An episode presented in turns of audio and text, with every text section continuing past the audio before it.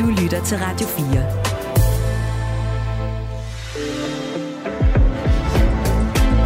Velkommen til Mandat. Din vært er Katrine Eidel.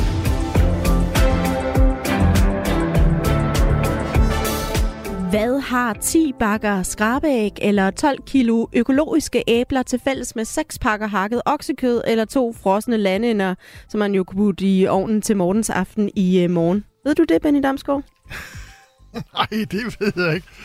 De har, de har det til fælles, at det er, hvad man som helt almindelig gennemsnitlig lønmodtager i Danmark kan købe for den skattelettelse på omkring 240 kroner, som uh, man betaler mindre om måneden i skat med regeringens udspil til skattelettelser. Mm. Benny Damsgaard, ja. fast politisk kommentator her i, øh, i Mandat. Hvilke tre ord vil du sætte på øh, skatteudspillet? Jamen, øh, jeg vil sætte de tre ord på, øh, der hedder øh, arbejderisme. Sådan lidt et spøjs begreb, men, øh, men det kan vi vende tilbage til eventuelt. Så et kompromis bliver ord nummer to, og det tredje er top-top-skat. Jeg vælger at sætte det sammen i et ord. Tak for dem. Vi vender tilbage til øh, skatteudspillet, hvor vi også får besøg af både skatteordfører for regeringen og oppositionen, og så ser vi blandt andet på den kritik, der er kommet af udspillet. Og så skal vi selvfølgelig også tale 2030-plan og en masse milliarder kroner. Jeg hedder Katrine Ejdom. Velkommen til. Du lytter til Mandat på Radio 4. Men vi begynder i går eftermiddag i Folketingssalen, for her sad statsminister Mette Frederiksen skulder ved skulder med justitsminister Peter Hummelgaard. Og rykket sammen i en vifte på første række om talerstolen sad så oppositionen, bevæbnet med skarpe spørgsmål om FE-sagen, spørgsmål som øh, Mette Frederiksen svarede med de samme formuleringer igen og igen. Som jeg sagde det før, kan jeg klart afvise både øh, usaglig hensyn og selvfølgelig også øh, politisk indblanding. Det burde sige sig selv. Ja, statsministeren var kaldt i hasteforspørgsel for at svare på øh, spørgsmål omkring den droppede sag mod Lars Svendsen og Claus Short Frederiksen, der jo begge øh, har været anklaget for at have lækket statshemmeligheder. Det er Dansk Folkeparti, der havde taget initiativ til den her hasteforspørgsel, og jeg talte med øh, retsordfører for partiet Peter Kofod i går, inden han gik ind i salen og spurgte ham om, hvilke forventninger han havde det er svært helt at sige, hvad forventningerne øh, er, fordi der bliver stadig arbejdet med vedtagelsestekster og alt muligt andet. Altså jeg håber jo, i mit stille sind, at vi ender i en situation, hvor regeringen vil undersøge den her sag noget bredere, end det man i første omgang har lagt op til. Fordi der er noget at komme efter i den her sag. Det er så stor en skandale, at der er vi simpelthen nødt til, vi er nødt til at kunne sige, at den her sag bliver undersøgt og bliver grundigt undersøgt i alle detaljer. Der blev faktisk taget lidt hul på sagen allerede i tirsdags, fordi der var der udvidet spørgetime til, øh, eller spørgetid til statsministeren. Og der svarede Mette Frederiksen stort set kun, at justitsministeren har sat gang i en proces med en udvidet undersøgelseskommission, og at hun i øvrigt ikke svarer på spørgsmål, der har med efterretningstjenesten at gøre på grund af fortrolighed. Og derfor så spurgte jeg også Peter Kofod i går, hvad han egentlig havde tænkt sig at spørge Mette Frederiksen om. Det tror jeg, jeg vil vente med at afstøre til, Mette Frederiksen står der. Øh, men jeg vil selvfølgelig spørge hende om sagen, og så må vi jo se, hvad hun, øh, hvad hun svarer, når hun står på talerstolen. Men ja, jeg synes jo, med, med den karakter, som den her sag har, så vil det jo klæde regeringen. Jeg mener faktisk også, det er i nationens interesse, at man får undersøgt det her fuldstændig til bunds. Men der er jo ikke noget, der er ikke noget jeg kan jo ikke tvinge statsministeren til at svare øh, på spørgsmålene, og det må vi så se, hvad hun gør. Velkommen til, Peter Kofod. Ja, mange tak for det. Nu hørte vi lige fortidspeter her fra i går fortælle om forventningerne til hasteforspørgselen. Fik du spurgt om det, du gerne ville? Øh, ja, man kan sige, det er jo en lidt speciel situation med en hasteforspørgsel, fordi man faktisk kun får lov til at stille et spørgsmål per ordfører til statsministeren, og så omkring et spørgsmål plus lidt mere øh, i løbet af debatten, fordi det er en debat, der er så kort og kun må vare to timer. Så jeg er jo jeg er jo i den uheldige situation, at jeg må krybe til korset og sige, at jeg faktisk ikke blev så meget klogere af den debat. Det tror jeg ikke, nogen gjorde. Hvis der er noget, vi sådan er kommet videre med i den debat, så er det jo, at regeringen ikke har tænkt sig at give sig en tomme. Statsministeren synes jeg ikke havde nogen særlig gode svar med, og i stedet for så sendte hun justitsministeren på, øh, på talerstolen øh, to gange for at prøve at svare. Det her med, at Mette Frederiksen ikke svarede, det, det, var, måske, det var der måske flere, der godt kunne have forudset. Det gjorde du jo faktisk også selv lidt i går og sagde, at du ikke regnede med måske at få de store svar. Hvad er så mening med at bruge to timer af hendes stin og en række andre politikers tid? Og det synes jeg faktisk, at øh, der er en rigtig stor mening med. Og jeg synes også, det er en pligt, man har, når man bærer det enormt fine privilegie, det er at være Danmarks rige statsminister. Så skal man også stille op og svare spørgsmål om, hvad man selv har gjort, hvad man selv øh, står på mål for, når Folketinget beder om det. Så øh, det vil jeg sige, det, det, er jo et, det er jo nærmest privilegie, som en statsminister har at møde op og, og svare Folketinget. Så det giver måske ikke så meget for, hvis der er nogen, der, der synes, at vi er for hårde ved hende på det. Det er heller ikke mit indtryk, at øh, Socialdemokraterne traditionelt har holdt sig tilbage for at kalde andres øh, statsminister i salen øh, for at stille dem spørgsmål. Sværtimod måske. Din øh, formand Morten Messerschmidt har sagt, at øh, Mette Frederiksen øh, bør melde sin afsked hos dronningen, så vi kan få valg og en egnet statsminister på banen. Mener I virkelig det? Ja, for man kan sige, at den her sag er så graverende, og som vi ser det, så er der jo to muligheder. Altså, enten er der den mulighed, og det er jo den, man næsten kan håbe på, at regeringen bare har båret sig enormt amatøragtigt og dårligt ad. Og hver gang man har rørt ved den her sag, så har man gjort det på en, en forkert måde, der i virkeligheden har endt med at eskalere sagen og få den til at vokse. Det er jo den ene måde. Den anden vej, den her sag kan vise sig at, at gå, det er jo, at regeringen har haft skidt i sinde. Altså, man har ønsket at sværte Claus Hjort Frederiksen og en tidligere FE-chef øh, til. Og øh, det, det, er jo, det er jo, kan man sige, det er jo den slemme vej, fordi det er jo den sådan meget politisk motiverede, nærmest korrupte vej, den her sag kan gå. Og under alle omstændigheder, så stiller det ikke statsministeren eller regeringen i noget særligt pænt lys. Du øh, sagde i salen i går, Peter Kofod, at øh, regeringen enten er inkompetent eller øh, korrupt. Det er måske i virkeligheden også lidt det, du øh, siger nu her. Er det ikke lige groft nok? Nej, det synes jeg, det er helt inden for, det er helt inden for skiven. Det er også det, min partiformand har sagt forud for debatten, så det kan jo næsten ikke overraske, overraske nogen, at vi mener det. Øhm, og uanset hvordan man vender og drejer det, så har jeg bare svært ved at se, hvordan det ellers kan hænge sammen i den her sag. Altså ud over de to muligheder, jeg nævner i Folketingssalen i går, hvad skulle så ellers være baggrunden for den her sag? Man kan sige, regeringen svarede mig jo igen ved, at justitsministeren skillige gange og regeringsordførende skillige gange talte om konspirationsteorier. Så lad os dog få det undersøgt. Hvis, hvis regeringen virkelig mener, at det her det er en stor konspiration mod dem, jamen så er der jo kun én mulighed. Og det er da, at vi får en ordentlig tilbundsgående undersøgelse forankret i Folketinget, så man kan bevise, at sådan nogen som mig måtte tage fejl. Men det er jo ikke det, regeringen gør. Det er ikke det, regeringen ønsker. PT-chefen, han har jo selv været ude og sige, at det var mig, der tog initiativ til det her. Tror du ikke på ham? øhm, lad mig sige det sådan, at jeg tror, det er rigtig godt, øh, hvis der er noget indsigt og noget kontrol med den her sag, måske mere end øh, tillid, eller hvem man ikke har tillid til. Jeg synes jo ikke, at regeringen har ageret på en måde, der gør, at man sådan kan have specielt, specielt meget tillid eller tiltro til de øh, beslutninger og foranstaltninger, der er truffet øh, af den her regering og af ledende ministre i den her sag. Så jeg vil hellere have en undersøgelse. Jeg vil hellere have kontrol, end, øh, end jeg bare vil tro dem øh, på det, de siger.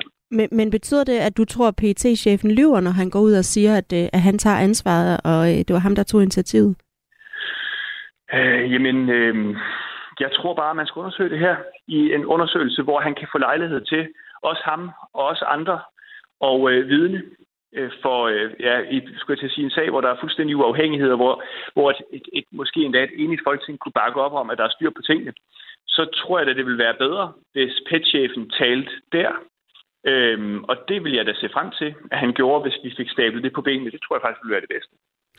Højesteret besluttede jo for øh, et par uger siden, at Lars Finsen skulle have lov til at se anklageskriftet mod ham og have tilgang til retsbøgerne fra sagen. Og i sidste uge så kom retten sig frem øh, med den her melding om, at sagen kan føres for delvis åbne døre, og det er de kendelser, der fik højesteret, øh, eller fra højesteret, som fik anklagemyndigheden til at sige, okay, så dropper vi den her sag hensyn til, øh, til sikkerheden. Hvilke spørgsmål mangler du stadig at få svar på? Jamen, vi er nødt til at se, hvad er det, vi er nødt til at have kortlagt den her sag. Altså, hvad er det, der gør, at vi nu står i en situation, hvor man har haft varetægtsfængslet en FE-chef? Man har haft sigtet vores, øh, vores tidligere forsvarsminister for at røbe øh, oplysninger, som kunne være jo, altså, det der svarer til landsforræderi, ikke? Altså, det er meget, meget alvorligt. Vi er nødt til at få rullet hele den her sag op. Og det, som højesteret siger, er jo en kæmpe stor bejmand til det, der har været regeringens linje hele vejen øh, igennem. Og Mette Frederiksen, hun siger jo i salen der i går, at jeg kan ikke stå og løfte sløret for statshemmeligheder. Jeg kan ikke lige stå og snakke om efterretningstjenestens arbejde i Folketingssalen. Har hun ikke ret i det? Jo, men det regeringen kunne gøre, det var jo, at man kunne sige til Folketingets partier, lad os finde frem til en måde, hvor vi kan undersøge det her på, hvor et meget bredt flertal i Folketinget kan stå bag, at der er, der er ligesom fundet en fornuftig balance imellem, øh, hvordan vi gør det her, altså for hvordan vi kan gøre det her. Det regeringen vælger at sige i stedet for, det er, at den med et meget snævert flertal jo presser sin egen model igennem, øh, og så siger til Folketinget, det må I have forståelse for.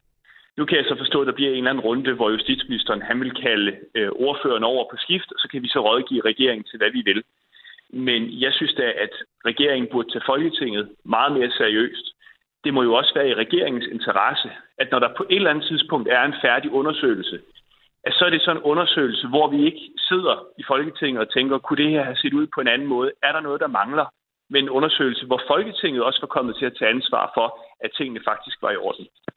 Din retsordførerkollega og formand for øh, Folketingets retsudvalg, Steffen Larsen fra Liberal Alliance, han har i forbindelse med det her øh, ønske om at, øh, at, at få kigget nærmere på undersøgelsen, og egentlig også fra justitsministerens ønske om at få lavet en lovgivning, der er ændret, siger han, det eneste værre end en dårlig taber, det er en dårlig taber med 90 mandater. Altså det er jo en regering med flertal i Folketinget. Hvad kan du og den del af oppositionen, der deler din bekymring, rent faktisk gøre nu? Jamen, Steffen er jo en meget fornuftig fyr. Han har jo fuldstændig ret i det, han siger. Øh, jeg håber da, at der sidder nogen over i regeringen, der tænker, at det her det er simpelthen så stor en sag, og det er så vigtig en sag, at her er vi nødt til, vi er nødt til, at, gøre, vi er nødt til at gøre det rigtige. Tror du, tror du på det, Peter Kofod? Jamen, du må kalde mig naiv, men jeg håber jo på, at miraklernes tid ikke er overstået. Øhm, og jeg tror da også, der kunne godt være nogle folketingsmedlemmer måske over i øh, regeringspartierne, som synes, at det her, det må vi da lige kigge efter i, øh, i sømne. Her kunne oppositionen faktisk godt have en pointe. Så jeg har sådan et mindeligt håb om, at der er nogle af dem, der lige pludselig rejser sig op og siger, måske vi skulle gøre det her på en anden måde. Men jeg ved jo godt, at regeringen har flertal i folketingssalen. Det er jo det, der er så belastende ved flertalsregeringer. Det er, at de altid får lov til at bestemme det hele, øh, og at man, man ikke har den samme behov for at indgå brede kompromiser med Folketingets partier, noget som ellers har været en, synes jeg, højt skattet værdi i, øh, i øh, Danmark. Tak skal du have, fordi du var med, Peter Kofod, retsordfører for Dansk Folkeparti.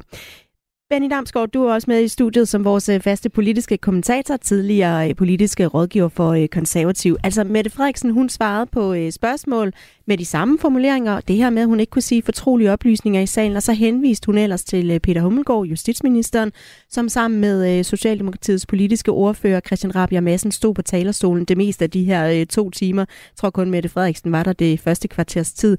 Hvorfor stiller hun overhovedet op til den her hasteforspørgsel, når hun ikke siger noget?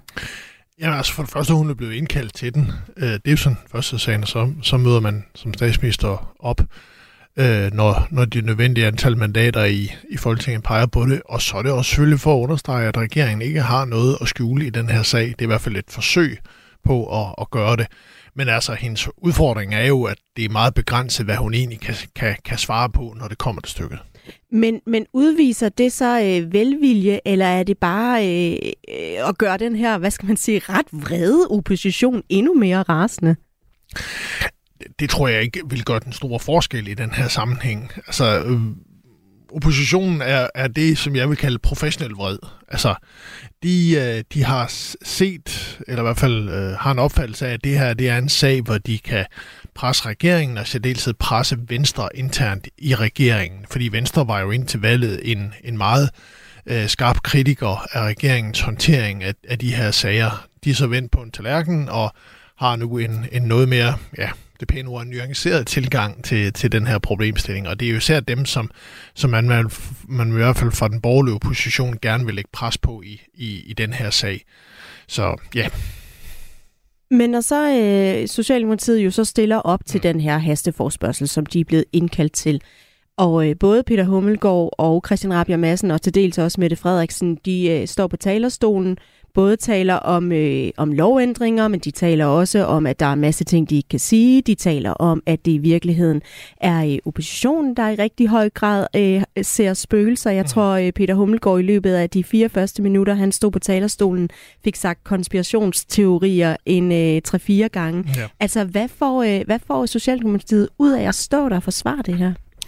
Jamen altså, de får i hvert fald også understreget øh, den udfordring, som oppositionen øh, har i de her sager, det er, at de, når man skærer helt ind til benet, ikke har nogen øh, dokumentation for, at der er foregået noget øh, som der ikke burde være foregået. Altså, hverken Claus Hjort Frederiksen eller, eller øh, Lars Finsen har jo fremlagt nogen som helst dokumentation for, at der er foregået politisk indblanding i deres sager. De har antydet det en masse gange, men ikke foretaget no, eller fremlagt nogen som helst former for dokumentation for det. Og det er jo en, kan man sige, det er jo oppositionens udfordring i den her sag. De skal prøve at tale noget op, som der reelt set ikke er noget konkret i, de kan tale op. Hvad tror du, vi kommer til at se i den her sag øh, nu her? Fordi nu får de udvidet en undersøgelseskommission. Ja. Er det så det? Ja, altså der bliver øh, nedsat øh, en, en udvidet, eller ret sagt undersøgelseskommission, den allerede nedsatte undersøgelseskommission bliver, bliver udvidet, og så kommer den til at sidde for lukkede døre, og så om ja, halvanden års tid cirka, så, så kommer den frem med, at der ikke rigtig var noget at komme efter, da det, det kom det stykke. Altså, Jamen, så må vi jo tale videre om det på det tidspunkt. ja, altså ingen i regeringen, altså selv ikke Venstre, har jo en interesse i, at den her sag kommer til at, at fylde mere, end den allerede har gjort. Nu har de behov for at begynde at kunne tale, tale politik og fremlægge resultater, øh, ikke at tale om noget, de reelt set ikke kan gøre noget ved. Fordi hvis Venstre skulle gå ind og gøre, kan man sige, gøre noget ved det her for alvor, gå til Socialdemokratiet på den her sag, så vil regeringen blive splittet i atomer, og så, så vil det være valg. Og det har Venstre i hvert fald ikke en interesse i netop nu. Radio 4. Ikke så forudsigeligt. Når du øh, blander rød og blå, så får du skattelettelser, du kan forstå. Ja, sådan præsenterer Moderaterne regeringens skatteudspil, der blev øh, fremlagt i øh, denne uge. Velkommen til, Mohammed Rona. Tak for det. Skatteordfører for Moderaterne. Tak. Hvad er det, der gør det her øh, skatteudspil lilla, som det bliver mere end antydet i øh, sloganet? Jamen, øh, det er der sådan set flere ting i. Øh, først og fremmest er der en øh, social afbalance i skattereformen, som jeg synes er meget vigtigt. Det er også en skattereform, som vi i Moderaterne selv er gået til valg på. Øh, og så er det jo en skattereform, hvor vi, hvor vi hæver beskæftigelsesfradraget for alle danskere. Alle, alle danskere, der er i arbejde. 3,3 millioner danskere. Vi hæver beskæftigelsesfradraget for alle de enlige forsørgere. Vi letter topskatten for 280.000 danskere. Og det er lilla. Det er lilla. Og så laver vi en top-top-skat oveni hatten. Velkommen til dig også, Steffen Frølund. Tak. Skatteordfører for øh, Liberal Alliance. Hvilken farve synes du, øh, regeringens skatteudspil har? Det kan godt være, det er lilla, men øh, jeg tror, der mangler det ikke i det der med, med skattelettelser, man kan forstå, fordi det er jo et meget kompliceret skattesystem, der bliver lagt op til her. Det er bare ikke helt så godt et slogan, vel? Når du blander rød og blå, får du skattelettelser, du ikke kan forstå. Ja, men det er måske mere sandt. Regeringen har jo altså solgt det her netop som et, der letter øh, skatten, eller udspillet som et, der letter skatten både i, øh, i top og bund. Hvorfor er du uenig i, at det gør det? Jeg synes, øh, jeg synes, hele den samlede pakke af skattelettelser er egentlig rigtig, rigtig fornuftigt. Det er en, en lille pakke, en lidt undervældende pakke, vil jeg faktisk sige, tage i betragtning af, eller set i forhold til, hvor stort et råderum vi kunne øh, sætte den tilbage til danskernes lommer. Og, og, og det er ikke helt med 10 milliarder kroner der, hvor jeg synes, det skal ligge. Det er jo færdig en politisk uenighed om det, men det er ikke mit foretrukne system. Og så er der jo selvfølgelig en, øh, en ting, som vi ikke så godt kan lide, og det er jo selvfølgelig det her med, at der rent faktisk er et sted, hvor skatten stiger for nogen, og det er jo så i top-top-skatten. Den skal vi nok vende øh, tilbage til, men hvis man kigger på øh, beregningerne af, hvad det ændrede beskæftigelsesfradrag, som er det, der øh, mm. påvirker flest, det er en masse mennesker, der er mm. i arbejde, som alle sammen bliver påvirket af det. Hvis vi kigger på det, hvad det betyder, så giver det folk med en indkomst på op til omkring 600.000 kroner om året en skattelettelse på maks 240 kroner om måneden. Mohammed Rona, synes du, man kan sige, det letter skatten i bunden så? Ja, øh, det synes jeg. Øh, det her det handler jo om, at det, det er jo ikke noget, folk får. Det er jo noget, folk skal aflevere noget mindre af. Og øh, det synes jeg faktisk er vigtigt at lige at pointere først og fremmest. Og så har vi jo et øh, progressivt skattesystem i Danmark. Så det er jo klart, at der er nogen, der får eller skal aflevere noget mindre, og så er der nogen, der skal aflevere noget mindre mindre. Men, men hvad betyder den her skattelettelse reelt for de mennesker, der ikke er op at tjene over øh, de her 50.000 kroner om måneden, hvor det begynder at blive noget andet end øh, 240 kroner øh, tilbage i lommen? Jamen, jeg, altså, øh, det betyder, at, at, at vi har det her øh, skatte, øh, hvad kan man sige, progressive skattesystem, som gør, at dem, der betaler meget i skat i dag, får også mere tilbage. Men, men hvad, betyder du, hvad tror du, det betyder for mig for eksempel, hvis jeg kunne have 240 kroner mere om måneden? Er det noget, der gør en forskel for mig, tænker du? For nogen gør det, og for nogen gør det ikke. Vi håber jo også lidt på, at med den her skattereform, øh, det har vi sådan set også lagt op til, at det giver et arbejdsudbud på lidt over 5.000.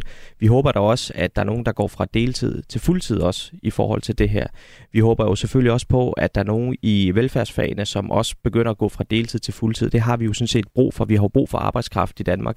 Og det her, det er jo i hvert fald en af midlerne til at kunne få flere i arbejde også. og Steffen- at flere tager nogle flere timer, ja. Steffen Frølund, tror du, det får flere i arbejde, det her? Det tror, jeg, det tror jeg faktisk, det gør. Det kan man jo se på beregningerne, at det faktisk vil gøre. det kan godt være, at man kan finde mere effektive midler eller greb eller en skattereform, der kunne give flere, end det er lagt op til. Men jeg vil bare lige sige det her med, at 200 kroner om måneden for, for rigtig mange mennesker er der helt klart penge, der kan mærkes. Men det er jo 200 kroner, som alternativt lå i et råderum i statskassen, som der ikke engang var opfundet udgifter til endnu. Så det er da klart, at det er da meget bedre, at der ligger 200 kroner i lommen på danskerne, end det ligger over i statskassen og venter på, at vi finder på nye udgifter for dem. I vores optik skulle det tal være meget større. Vi har jo et udspil omkring øh, 7.000 kroner om måneden skal være skattefri for de, din indtægt. Ikke? Og, og, og det vil da give en noget større skattelettelse for også de lavest lønnede. Men det er jo et spørgsmål om ambitionsniveauet for det her. Ja, fordi Liberal Alliance vil gerne gøre et skattesystem mere øh, ind, eller enkelt. De synes simpelthen, det er for indviklet med alle de her forskellige øh, niveauer. 40% skat for alle, that's it. Hvem skulle det hjælpe? Ja, det kommer over til at hjælpe alle danskerne, og vi har endda været så smart at lave en skatteberegner på vores hjemmeside, man kan besøge, hvis jeg må lave lidt reklame, hvor man faktisk kan se, hvad det konkret vil betyde for ens egen indkomst med det her skattesystem, vi foreslår. Men der er, et, der er et andet selvstændigt mål, som jeg faktisk synes er meget underkommunikeret i det hele her. Det er et simpelt skattesystem, som man principielt kunne sidde og lave på bagsiden af en serviet derhjemme, hvor man ved, hvad man skal betale, og man ved, at man kan regne ud, hvad man skal betale, hvis man stiger eller falder i indkomst. Det synes jeg har en selvstændig værdi. Vi kan se, at vi skal bruge mange millioner kroner på at etablere det her nye skattesystem, der, skal, der er foreslået. Det vil da tage to år at bygge. Så bare det at kunne give skattelettelsen tager simpelthen to år, selvom vi ville i morgen, kunne vi ikke engang, fordi det er kompliceret. En, øh, et skattesystem, man kan sidde og lave på en serviet derhjemme, Mohammed. Det- Er det tillokkende for moderaterne? Ja, 100 procent. Selvfølgelig er det det. Øh, hvis man kan gøre det, så vil vi da også gerne være med til at kigge på det. Vi har jo det skattesystem, som vi har i Danmark, hvor, hvor vi sådan åbenlyst siger, at, øh, at de bredeste skuldre skal også øh, løfte mest. Og det, det er jo sådan, skattesystemet sådan set er bygget op omkring. Og øh, det synes jeg sådan i helt sådan principfast, at synes jeg er helt fair, at, at direktøren selvfølgelig betaler noget mere i skat, også procentvis i forhold til medarbejderen i butikken. Lad os tage de her brede skuldre så, fordi hvis man tjener lige omkring 750.000 kroner om året, så beholder man cirka 11.000 kroner mere af sine egne penge. Hvis man nu arbejder i, i et øh, supermarked eksempelvis, tjener 350.000 kroner om året, så får man 1.800 kroner i skattelettelser. Og jeg tænker, jeg vil sige, jamen hvis det er en procentvis, øh, hvad hedder det, skattelettelse, øh, så vil det selvfølgelig også blive forskelligt, alt efter hvad man tjener. Ja. Så lad os aflive den på forhånd. Det er rigtigt. Men Mohammed Rona, hvorfor skal en indkomst, der blot er dobbelt så stor, give 5-6 gange mere i skattelettelse? Men det er jo, det er jo, men, men det er jo sådan, vores øh, skattesystem er bygget op. Om og... I kunne jo bare vælge at sige det for nogle indkomstgrupper, hvis I er gerne vil hæve bunden, for eksempel. Jamen for, jamen, for os har det sådan set været vigtigt at give alle indkomstgrupper en skattelettelse. Alle indkomstgrupper. Og, og det gør vi også med den her skattereform. 3,3 millioner danskere får en skattelettelse, uanset om du er butiksmedarbejder eller direktør. Så er det jo fuldstændig rigtigt, som du selv påpeger, at for eksempel direktøren vil få noget mere ud af det end butiksmedarbejderen. Men det er sådan, vores øh, skattesystem er bygget. Men det er jo meget mere at få øh, 5-6 gange mere end dobbelt så meget. Er det, er det øh, moderaternes politik? Altså Moderaternes politik er, at, at, at, at folk skal selvfølgelig betale den skat, øh, som de skal betale, og øh, folk får selvfølgelig den skat tilbage igen i forhold til den indkomstgruppe, de ligger i. Og det er jo sådan, det er. Og det er jo sådan, hvad kan man sige, det progressive skattesystem er i Danmark. Øh, så, det, så det synes jeg er helt fair. Vi har hørt igen og igen, at øh, vi skal belønne dem, der går på arbejde. Det er ligesom en øh, grunden til det her, øh, den her skatteudspil også. Øh, Steffen Frølund, synes du, man gør det med det her udspil? Ja, det gør man jo i et eller andet omfang. Altså igen, øh, alle skattelettelser er gode skattelettelser i mine øjne, og, og, og 10 milliarder er helt sikkert også penge. Jeg synes bare, igen, det er lidt undervældende i, i, i volumen og størrelse her. Øhm, og så bare lige en kommentar også til det her med det progressive, fordi vores forslag, eller vores skattesystem, vi ønsker os, er jo ikke, ikke progressivt, men det er jo stadigvæk procentuelt sådan, at man betaler meget mere i skat, hvis man tjener meget mere. Øh, men det er omvendt også en logisk konsekvens af, konsekvens af at prøve at, en logisk matematisk konsekvens af, hvis man har et progressivt system, man gør mindre progressivt, som er det, der sker nu, med undtagelse af top-top-skatten, så vil det jo også være sådan, at man får den største skattelettelse længere op i systemet. Altså arbejdsudbud, det er også en vigtig del af det her skatteudspil. Der er godt 5.000 flere, der skal i arbejde, eller man øger udbuddet med Mhm. 5.000 flere i, øh, ifølge regeringen.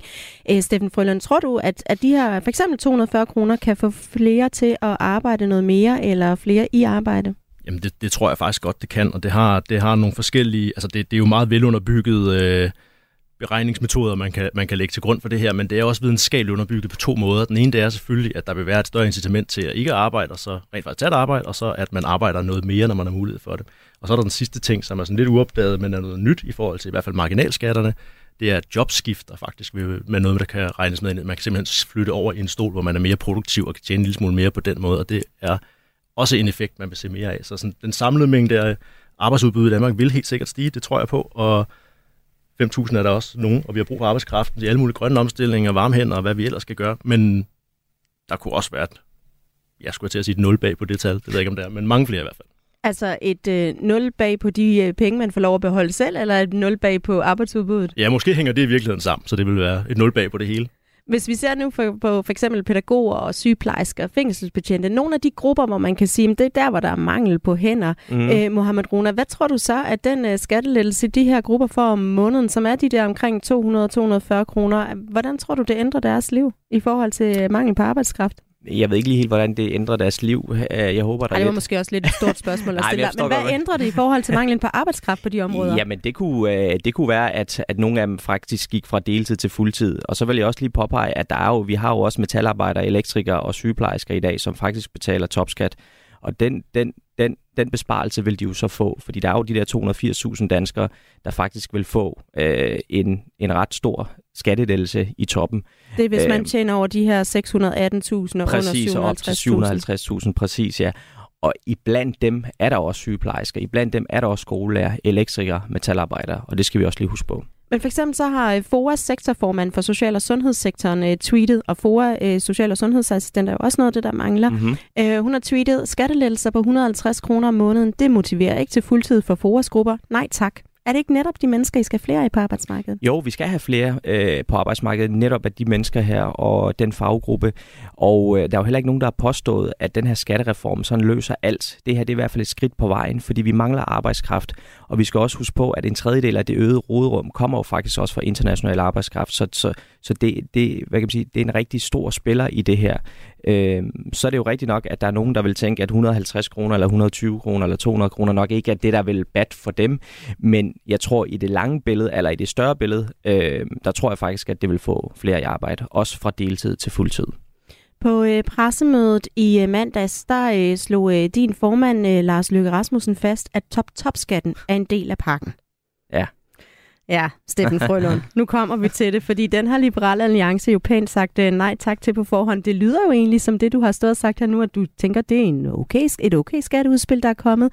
Hvorfor giver det alligevel mening for dig at drøfte udspillet, hvis I ved, at I ikke skal bede om at være med? Jamen, øh, indtil videre, nu var det jo godt nok lidt en anmelding, der kom på pressemødet fra Lars Løkke, men indtil videre, så har det jo været fortalt sådan, at det ikke var noget ultimativt krav, at der skulle være en top-top-skat. Det har i hvert fald været vigtigt for fortællingen. Så derfor så dukker vi glædeligt op til forhandlingerne. Og jamen, der, jeg har endda et forslag med i forhandlingerne. Altså, der er 500, kroner, 500 millioner kroner at ja. forhandle om.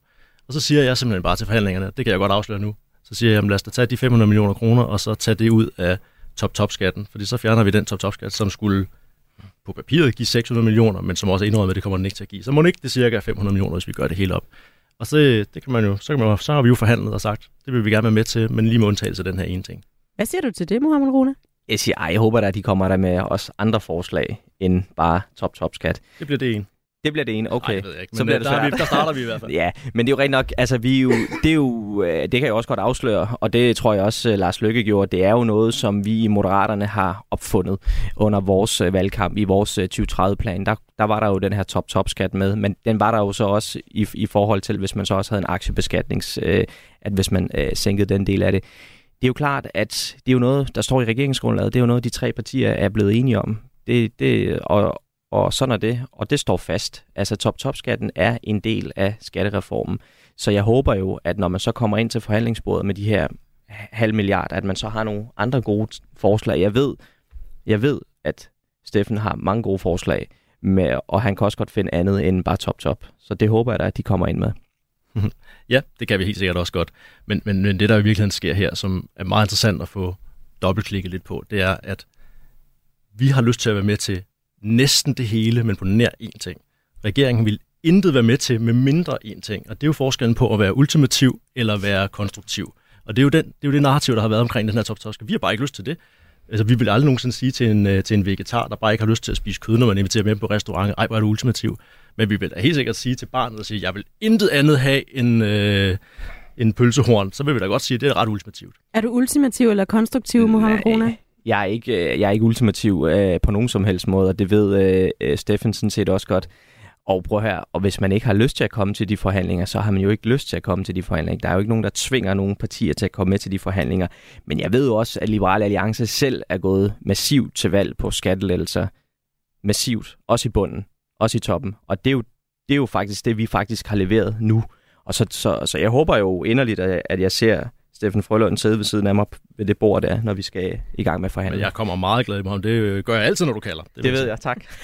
altså top-top-skatten, det skal jo altså betales af dem, der tjener mere end de her 2,5 millioner kroner om året. Det er cirka 8.000 mennesker, der øh, står til at skulle betale dem, og at dem så vurderer skatte- og økonomiske eksperter omkring halvdelen kan undslå sig, fordi de som store aktionærer eller selvstændige, eller på en eller anden måde kan drible udenom. Det er ja. sådan set også blevet erkendt af Jeppe Bro, skatteministeren, i et svar til skatteudvalget. Hvorfor står I så så stejl på den her top-top-skat? Fordi det er en del af regeringsgrundlaget. Og det er jo rigtigt nok, at der er nogen, som kan, kan, hvad kan man sige, slippe udenom, men det er der også nogen, der kan i dag. Vi har også en virksomhedsordning i dag, hvor nogen kan slippe udenom, hvis man kan sige det. Det her, det er også bare lige værd at bemærke og lige sige en gang for alle, altså, det her det er jo ikke lavet, så, så, så folk kan, kan, kan smutte udenom, fordi de ordninger er der allerede i forvejen. Vi synes bare, at top-top-skatten er jo også med til at give en afbalancering i forhold til den skattereform, der er. Og som jeg sagde før, progressiv skattesystem, altså dem, der tjener allermest, skal selvfølgelig også løfte allermest. Men hvis det, hvis det ikke virker, så er det vel lige meget, om det står i regeringsgrundlaget? Men der er jo ikke nogen, der ved, om det virker eller ikke virker på den måde. Altså vi har jo et, øh, vi får et øh, proveny ud på cirka 700 millioner, og det ved jeg godt, det har der også været en del øh, øh diskussioner og debatter om. Det er tæt på de 500 millioner, der var i Det er tæt på de 500 millioner, præcis. Vi får det op det hele, ikke? Og, ja, jo, jo, præcis. øhm, og det er jo de regnemetoder, der så er brugt, og så må vi jo se, og så, og så er jeg jo også med på, at vi bliver nødt til at følge udviklingen også, fordi det er en kæmpe skattereform, der bliver lavet, og det er jo vigtigt, at vi har hånd i hanke med den. Men kan du forestille dig, at top-top-skatten lander et sted, hvor øh, Steffen Frølund og LA er med i en skatteaftale? Jamen, altså lander et sted, den lander der, hvor den er landet. Den, men så er vi tilbage til det ultimative. Jo. Nej, der er ikke noget ultimativt i det, fordi det står i regeringsgrundlaget. Og det er jo noget, de tre partier er blevet enige om. Det, der står i regeringsgrundlaget, det er det, vi vil i mål med. Bortset lige fra Arte Plus. Det kunne godt komme ud af regeringsgrundlaget. Ikke? Så det er ikke så ultimativt. Det er ikke stentavler, der falder ned. Tre partier i regeringen kunne blive enige med sig selv om noget andet, ligesom I kan på nogle andre områder. Det er også fair nok, at I gerne vil have den igennem. Det må man jo så, så gøre. Men det er ikke, øh, det er ikke stentavler, som, som er faldet ned. Det, det er der ting, der kan ændres. Men i det her med, at der er nogen, der kan undgå top-top-skatten, det har vi jo svar på. Så vi ved cirka, hvor mange de, altså, hvem der kan gøre det. Så må vi se, hvor mange der så rent faktisk gør det. Det vil jo nok antageligvis være de fleste, der kan, der så gør det for at betale noget mindre skat. Sådan er, sådan er folk jo selvfølgelig, logisk nok. Men det sætter sig jo også i hele rationalet for, hvorfor man indfører den. Det er jo noget med, at den her balance, det er jo Gini-koefficienten. Det er Gini-koefficienten-mål, man har. Hvis man ikke... Viser, hvor meget ulighed der er i samfundet. Lige præcis. Og hvis mange kan undgå at betale skatten, så ændrer det jo ikke noget på uligheden for alle dem, der kan undgå skatten. De får deres indtægt som på anden vis. Det er jo det, der er hele kalkylen. Så det Gini-koefficientens mål, man har sat for det her, den beregning, der ligger til grund, den er jo også op i luften i forhold til, at der er så mange, der kan undgå det. Tror du, at øh, Liberal Liberale Alliance ender med at gå i, øh, med i en aftale, for som Mohamed Rona rigtig nok siger, skattelælser, det er jo lækkert for Liberale Alliance. Er det så ikke bare her, I skal springe på? Jamen, vi synes, top-top-skatten er skadelig og usaglig, og øh, i virkeligheden også et udtryk for en form for misundelse, som ikke er noget, som vi går ind for. Så vi har egentlig bare sådan et, et ideologisk og moralsk punkt, der hedder, det bryder vi os ikke om. Vi synes, vi har en tilstrækkelig høj marginalskat i Danmark, for høj, en af de allerhøjeste. Man kan jo ikke regne med at få alle sine ønsker opfyldt, når man er i oppositionen. Det er fuld, fuldstændig rigtigt, men der er bare nogle steder, hvor man kommer hen, hvor det gør for ondt at være med, og det, så tror jeg, alle partier har det, det har vi det med en top-top-skat. Tak fordi I øh, var med begge to. Så må vi se, hvor det kommer til at gøre mest ondt i øh, forhandlingerne. Mohammed Rona, skatteordfører for øh, Moderaterne, og Steffen Frølund, skatteordfører for Liberal Alliance. Du lytter til Radio 4. Måske fordi du altid holder den mulighed åben, at det også kan være dig, der tager fejl. Radio 4. Ikke så forudsigeligt. Og så vender jeg mig mod dig, øh, Benny Damskov, fast kommentator her i øh, Mandat, for vi skal lige tale lidt videre om øh, skatteudspillet, som de to skatteordfører for henholdsvis Moderaterne og Liberal Alliance lige diskuterede, fordi der er blevet sagt og skrevet meget om, at skattelettelserne sådan set er en væsentlig årsag for Venstre til at være en del af den her SVM-regering hen over midten. Og hvis vi nu går videre med den øh, præmis, kan Venstre så øh, åndlettet op nu og roligt sige, der kan I bare se, det var en rigtig, rigtig god idé, vi gik med i regeringen. Jamen altså, det vil de jo i hvert fald øh, forsøge at argumentere for. Øh, de har jo hele tiden sagt, at det her var en af deres primære grunde til at gå ind i den her regering, og så også for at øh, afbøde ulykker på nogle andre områder. Men det her var sådan den, det store positive forklaring, man kunne sikre danskernes, øh, danskerne en, en, en, en række skattelettelser. Venstres udfordring er derimod, at de her skattelettelser først begynder at komme, især i toppen, altså på, på topskatten, i øh, 2025, fordi det tager tid at, at implementere det i skattesystemet. Og det kan godt blive en udfordring for Venstre, fordi altså, folk hører, der kommer skattelettelser, men de kan ikke se det. Øh, så kan der godt komme en utålmodighed. Og samtidig med, så er der sådan en, en, en grundlæggende øh, udfordring, at hvis du sætter skattelettelser op imod velfærd, så så kan man sige, så øh, du var selv inde på de der 240 kroner og så videre, man kunne få om måneden øh, tidligere. Det, for mange mennesker, så fylder det ikke særlig meget i deres, øh, i deres økonomi og deres budget, men, men rent mentalt kan det fylde rigtig meget, hvis der er historier om, at de ældre ikke kan blive passet, eller børnene ikke kan komme ind ordentligt i skole, eller der ikke er dag, øh, pædagoger nok i daginstitutionen. Det er sådan meget konkrete ting, der kan fylde virkelig meget, og som man, man, man, øh, man godt kan, kan øh, som man øh, ofte straffer politikere mere for, end man belønner dem for, for, for skattelettelser, som måske er små lige i øjeblikket, eller som ikke er kommet endnu. Ja, vi har fået en øh, besked fra Arne faktisk på øh, sms'en 1424, som skriver, jamen hvis min fa- øh, skat falder, så vil jeg bare lige arbejde noget mindre. Altså, det kan jo også være svært endnu at vide, om Venstre og resten af regeringen får det ud af det, som ja. den regner med at satse ja, på. Ja, det er Arne med pensionen, der har skrevet nej, nej, det... ja, det kan jeg ikke se ud nej, af telefonen. nej, nej, det, det, det er det ikke. Men, men, men, men ja, og det er der afgjort også nogen, som vil. Øh, det, det er en diskussion om, at, øh, at, at, at når, når man får flere øh, penge mellem hænderne, så, så vil der være nogen af dem, der gør det, som vil, vil bruge det, veksle det til, til frihed. Men, men altså, øh, al forskning på området dokumenterer i hvert fald også, at der vil også være flere, som, øh, eller nogen, som, som arbejder mere, og det vil være, der vil være flere af dem, der arbejder mere, end der arbejder mindre. Moderaterne, de øh, gik jo i den grad ud og tog øh, føring på at fejre skatteudspillet. Både på øh, sociale medier, der var det her slogan rigtig, rigtig mange steder. Og så brugte Lars Løkke mhm. Rasmussen, formand for Moderaterne, også pressemødet på at sige, at det hverken var rødt eller blåt. Og så kunne man jo selv gætte, hvilke farve det her skatteudspil var. Altså, var, var det ikke sådan et afstemt, at det her skulle være Venstres sejr?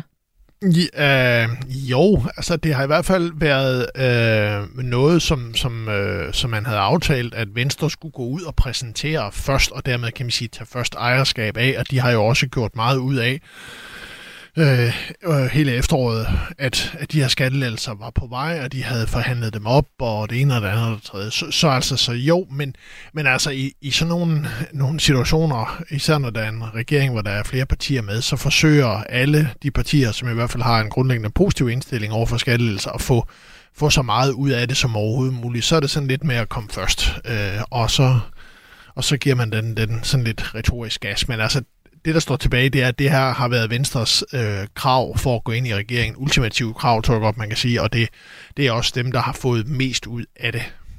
Og det er jo ikke kun øh, Venstre, der har haft meget øh, på spil, når vi taler skattepolitik, fordi det har Socialdemokratiet i virkeligheden også, men måske på en lidt anden måde, fordi de har i forbindelse med det her regeringssamarbejde har taget et opgør med det her ærke, ærke socialdemokratiske slogan, velfærd frem for skattelettelser, hvor de jo har været ude flere gange og sige, øh, det passer ikke længere. Nu kan man få velfærd og skattelettelser. Øh, det er altså dødt og begravet det her gamle øh, slogan. Men har det overhovedet et socialdemokratisk aftryk for sig, det her udspil, eller er det mere venstreblåt eller moderat lilla?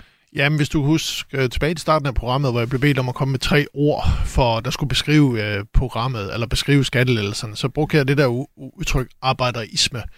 Og det er jo sådan en, øh, hvis man har fulgt, fulgt med i, øh, i den politiske debat på det seneste, har der været meget polemik omkring og diskussion omkring øh, Kåre Dybvad Bæks øh, nye bog omkring øh, vigtigheden af, at alle arbejder, og der er ikke nogen, der bare kan melde sig ud af samfundet og så leve på, på andres øh, arbejdsindsats. Og det er jo sådan en, altså, det er jo en, en øh, jeg tror godt, man kan gå så langt som en genoplevning af et traditionelt socialdemokratisk synspunkt, hvor man jo, i hvert fald hvis du kigger historisk på, hvordan Socialdemokratiet har været øh, helt tilbage til H.C. Hansen osv., så, videre, så har de været tilhængere af skattelettelser for de lavere indtægter.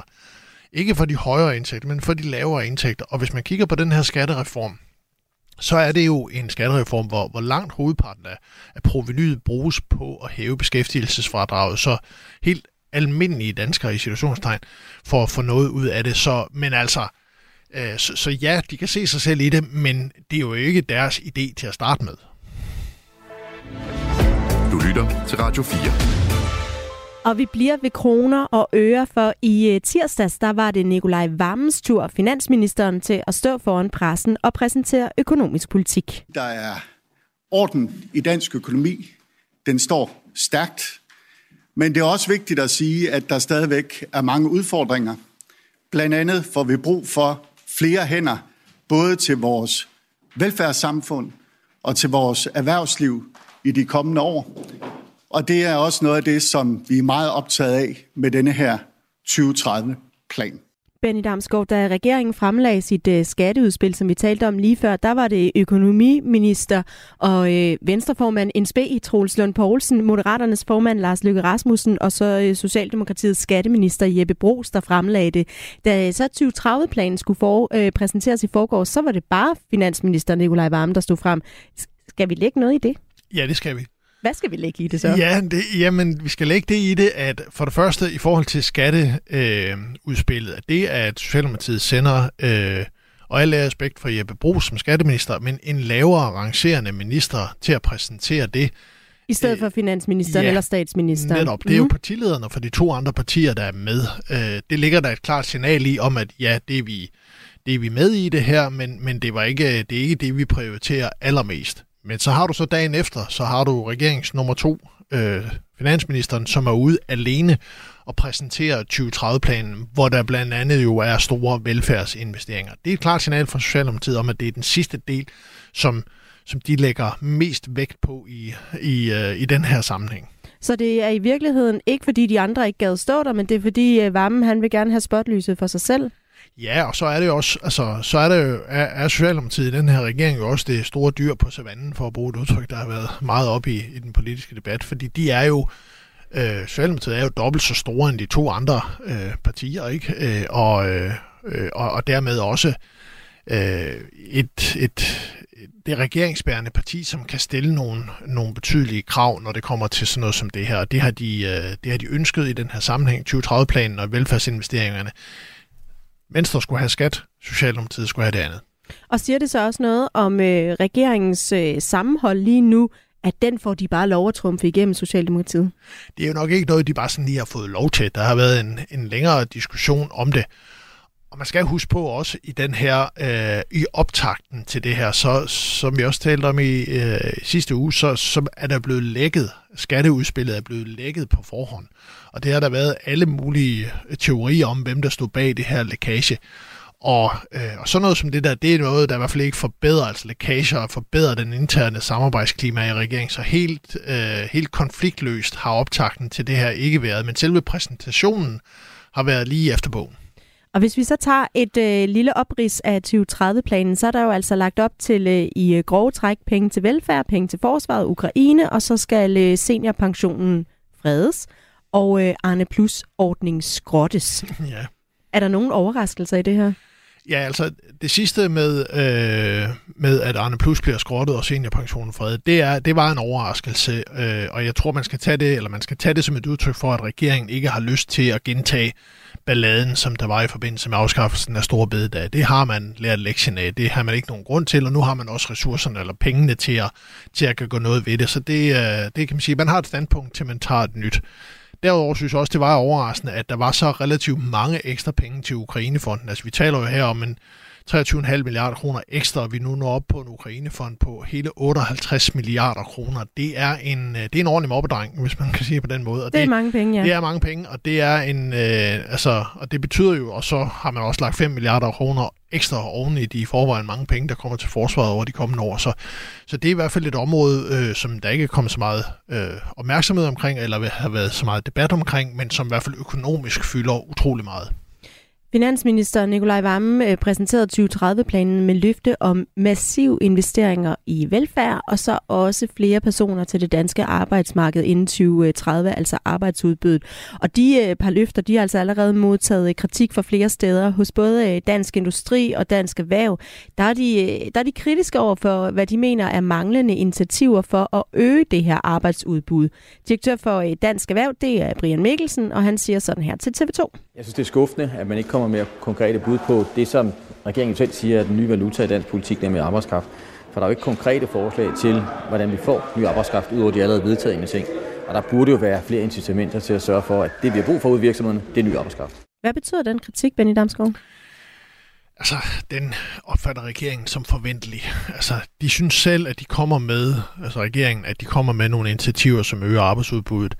Og altså, det er organisationer som Dansk Industri og, og Dansk Erhverv, som repræsenterer erhvervslivet herhjemme. Et erhvervsliv, der skriger efter arbejdskraft. Det er også deres, kan man sige, opgave i sådan en situation som det her, at kritisere regeringen for ikke at gøre nok med håbet om, at det så får regeringen til at gøre lidt ekstra på et senere tidspunkt. Så det er, det er det, jeg næsten vil kalde sådan en rituel kritik, som man har forventet for, for regeringens side og for, for alle på Christiansborg i det hele taget. Men de har vel også åbnet en flanke ved netop at præsentere et arbejdskraft som en ny valuta i dansk politik. Så har man vel også sagt, hvis I vil kritisere, så kan I stikke lige her og her og her. ja, det har du fuldstændig ret i, og jeg tror, at den formulering, hvis du, øh, hvis du kigger på det i dag, så tror jeg, at regeringen øh, gerne vil have have kunne øh, bruge slettelakken på den, og så undgå at, at bruge den igen, fordi den, den har sådan sat nogle af de ting, initiativer, der er kommet efterfølgende i sådan lidt et specielt lys. Øh, den grundlæggende pointe var, at, at man har behov for at få flere arbejds, mere arbejdskraft for, at du kan drive velfærdssamfundet, men det blev formuleret på en måde, som om, at det, det var det evige eneste saliggørende, og det viser den her 2030-plan, at det, at det er det ikke i hvert fald. Vi har tidligere hørt om uh, utilfredse borgmestre, faktisk både for Venstre, og, men i den grad også for Socialdemokratiet, som var trætte af meldingerne om skattelettelser, fordi de mener, den nære velfærd halter, og så skal man ikke bruge pengene på det. Det har været budskabet i hvert fald. Og jeg har talt med et øh, par borgmestre, som var nogle af dem, der øh, kritiserede regeringens planer om øget skattelettelser for et par måneder siden, for lige at høre, hvad de så synes om, øh, om 2030-planen. Her der er det Syddjurs øh, socialdemokratiske borgmester, han hedder Michael Stikker Jensen. Det er sådan lidt lala. Øh, der er selvfølgelig gode ting. Øh, et at de her penge til demografi øh, gælder helt frem til 2030. Det har jeg nu egentlig også øh, regnet med. Øh, og så er der lidt derudover det til klima og så videre. Så der, der, der er mange gode ting. Øh, det, der bekymrer mig, det er det specialiserede socialområde. Øh, øh, med, med, med, med store udfordringer. Og, og, og der er ikke økonomi til det. Og øh, jeg er spændt på, hvordan det øh, bliver løst. Øh, fordi det er jo det, der, der er vores, øh, vores øh, anke fra, fra kommuner og fra KL. Det er øh, lige præcis det område, hvor at, at udgifterne de som sagt stiger og, øh, og øh, hvor vi igennem en årrække har måttet være nødt til at flytte penge fra, fra almindelige områder over til specialområder. Havde du håbet på mere? Ja, jeg håber på lidt mere. Øh, den der øh, ekstra reserve til de kommende år på, på knap 4 milliarder, den her håbet har været øh, i hvert fald et par eller tre milliarder større, så det måske var en, en milliard om året, der var ekstra at dele ud af. Men, øh, men sådan skulle det ikke være. Benny Damsgaard, Betyder det noget for regeringen og i øh, særdeleshed Socialdemokratiet, hvis 2030-planen ikke ligefrem har gjort øh, borgmestrene glade og tilfredse? Jamen, jeg tror ikke, Socialdemokratiet havde en forventning om, at uh, de ligefrem ville blive tilfredse ude i det kommunale bagland. Altså, man havde håbet på, at kritikken ville være mindre harsk, end den har været indtil nu, og, og det synes jeg også, at uh, Michael Stikkers kommentar så umiddelbart bærer præg af. Altså, han han, han er kritisk, men, men det, er ikke, det er ikke helt op øh, på, styrke, på orkanstyrke, kan man sige. Det er, det, det er, lidt, lidt, det er lidt mindre moderat at håbet på nogle flere penge, og det gør kommunerne jo altid, det skal de.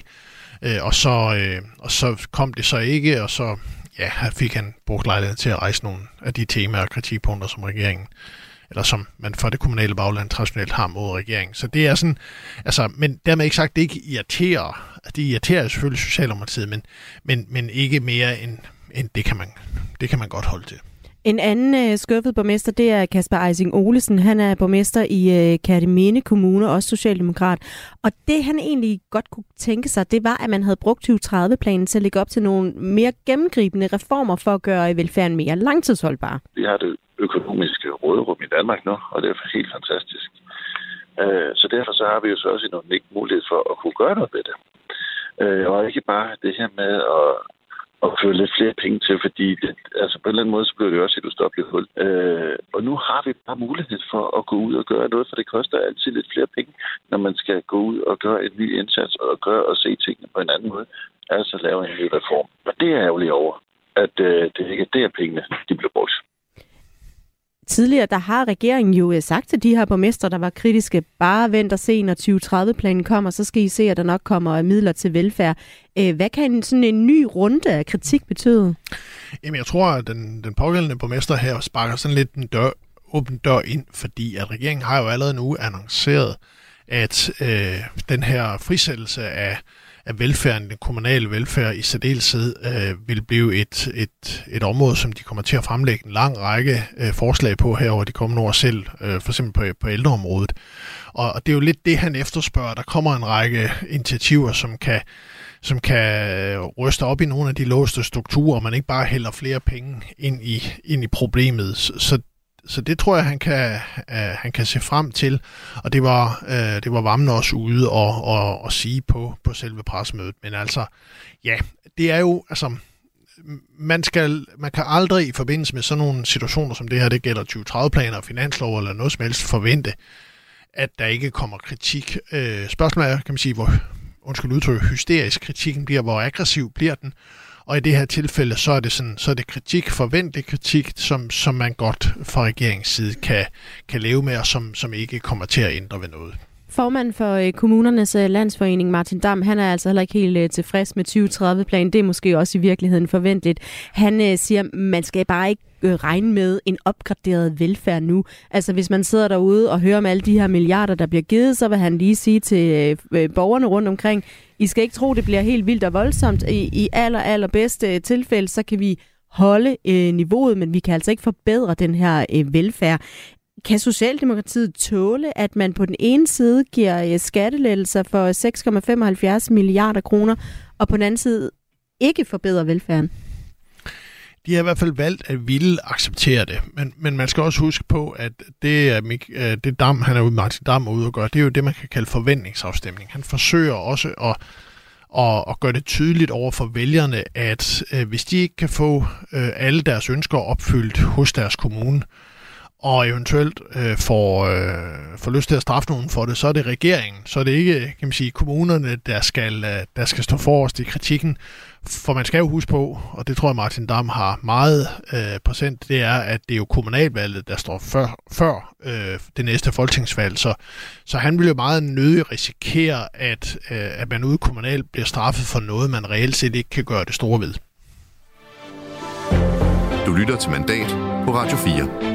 Nu ved jeg ikke, om uh, Troels Lund Poulsen er typen, der render rundt med sådan en god gammeldags analog kalender, men hvis han gør, så havde han måske sat et lille diskret kryds eller et stort fedt rødt et i kalenderen den 8. november, altså i går, fordi det var jo der, hvor fristen for eventuelle modkandidater til formandsvalget i Venstre skulle være stillet op, og der kom ikke nogen, Benny. Nej, det gjorde det ikke. Hvad betyder det for landsmødet uh, i næste weekend?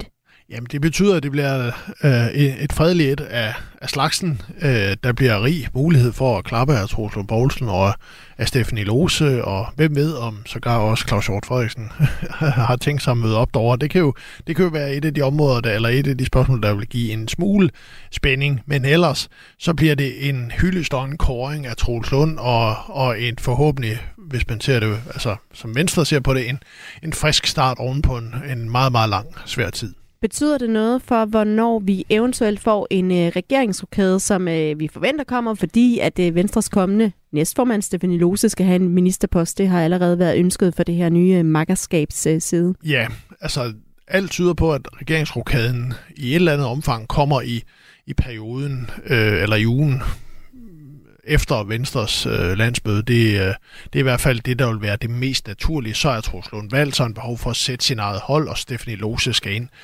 Hvor stor rokaden bliver, er der jo været, har der været meget spekulation omkring, vil Socialdemokratiet ind og deltage i det, vil Moderaterne, øh, vil Troels Lund flytte sig fra forsvarsministerposten. Det, øh, det kan vi i hvert fald i kommentatorkøbing bruge ret meget tid på at diskutere øh, frem mod ugen efter. Jamen, det har I så lige øh, en halvanden uges tid ja. til nu, fordi det er jo altså den øh, 18. november, der er Venstres øh, landsmøde. Tak til dig, Benny Damsgaard, mandats huskommentator. Også øh, tak til øh, dagens gæster. Det var Peter Kofod, retsordfører for Dansk Folkeparti, der var med. Så var det skatteordfører for Moderaterne, Mohamed Rona, og skatteordfører for Liberal Alliance, Steffen Frølund. Og så hørte du også Syddjurs og Kattemindes borgmestre Michael Stikker Jensen og Kasper Eising Olesen. Jeg hedder Katrine Ejdum. Vi lyttes ved. Du lytter til Radio 4. Du har lyttet til en podcast fra Radio 4. Find flere episoder i vores app, eller der, hvor du lytter til podcast. Radio 4. Ikke så forudsigeligt.